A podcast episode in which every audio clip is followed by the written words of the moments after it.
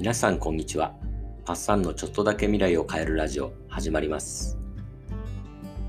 銀行にお金を預けていても全く増えない時代が続いてますよね。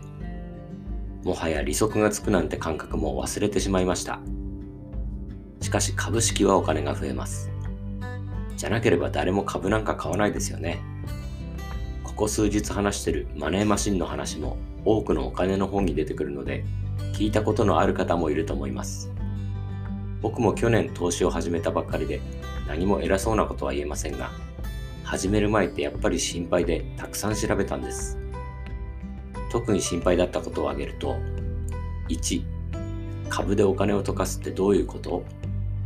?2、株券が紙切れになるなることってあるの ?3、勉強したり売り買いしたり、とにかく時間を取られるんじゃないか ?4、暴落したらどうなる？5、銘柄はどう選べばいいの ?6、デメリットは？この6つですね。なので、僕が調べて分かったことを皆さんにもお伝えしていこうと思います。今日はそのうちの3つまでお話しします。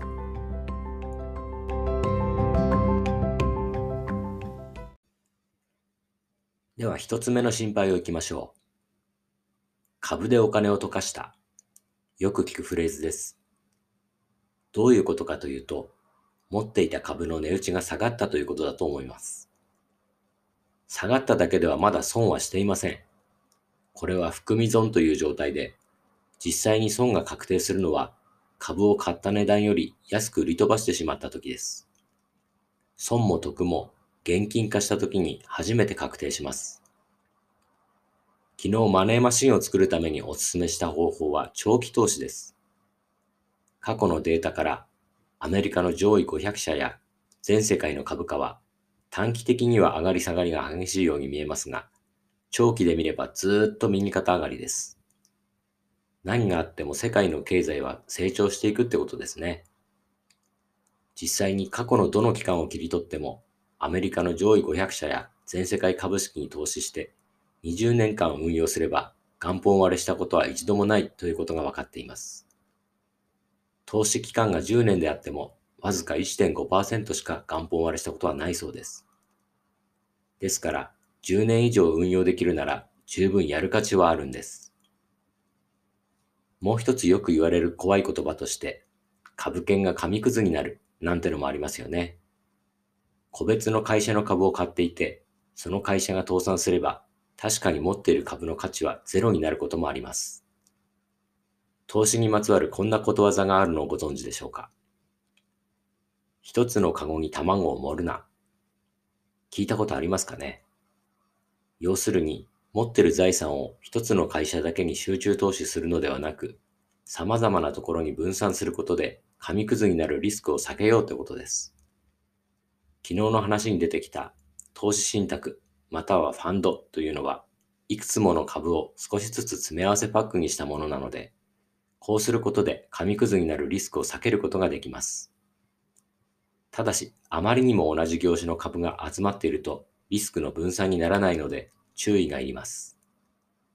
広く分散投資できるファンドを選ぶのが肝ですね。さっき出てきた全世界か全米500社が定番です。我が家もそこに投資しています。次の心配行きましょう。株価を見たり勉強したり、いろいろ大変なんじゃないかというもの。そんな時間取れないよってことですね。よく株で生活してる人のイメージとして、パソコンの画面とにらめっこして、今だ、買い注文とか、売りだとかやってるのを見ますけど、こういう人はデイトレーダーと言われる短期投資家で、株の値動きを利用して、安く買った株を高く売って儲けているんです。ただし、これは株価のチャートに精通していないと勝てないですし、そもそもこの方法で勝ち続けられる人はほとんどいません。それこそお金を溶かすパターンですから、素人はやめておくべきです。もう一つの投資家のイメージとして、企業の実力を分析したり、日経新聞読んでるとか、そういうことも考えちゃうかもしれません。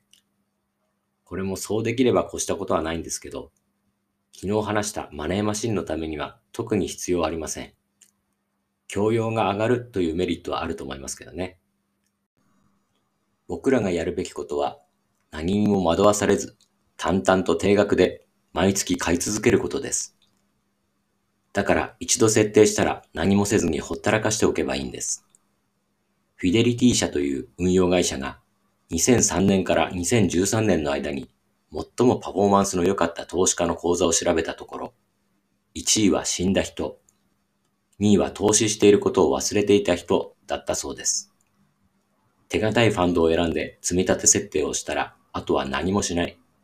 実はこれが最も良い結果を生む。どうやら本当のようです。今日はここまでにして、また明日、残りの3つの心配について僕が調べたものをお話しますね。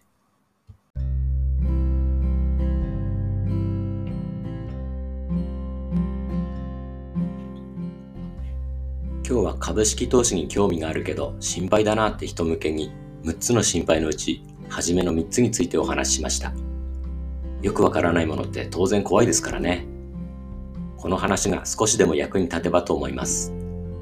それでは皆さんの未来がちょっとだけ良くなることを願って、バイバイ。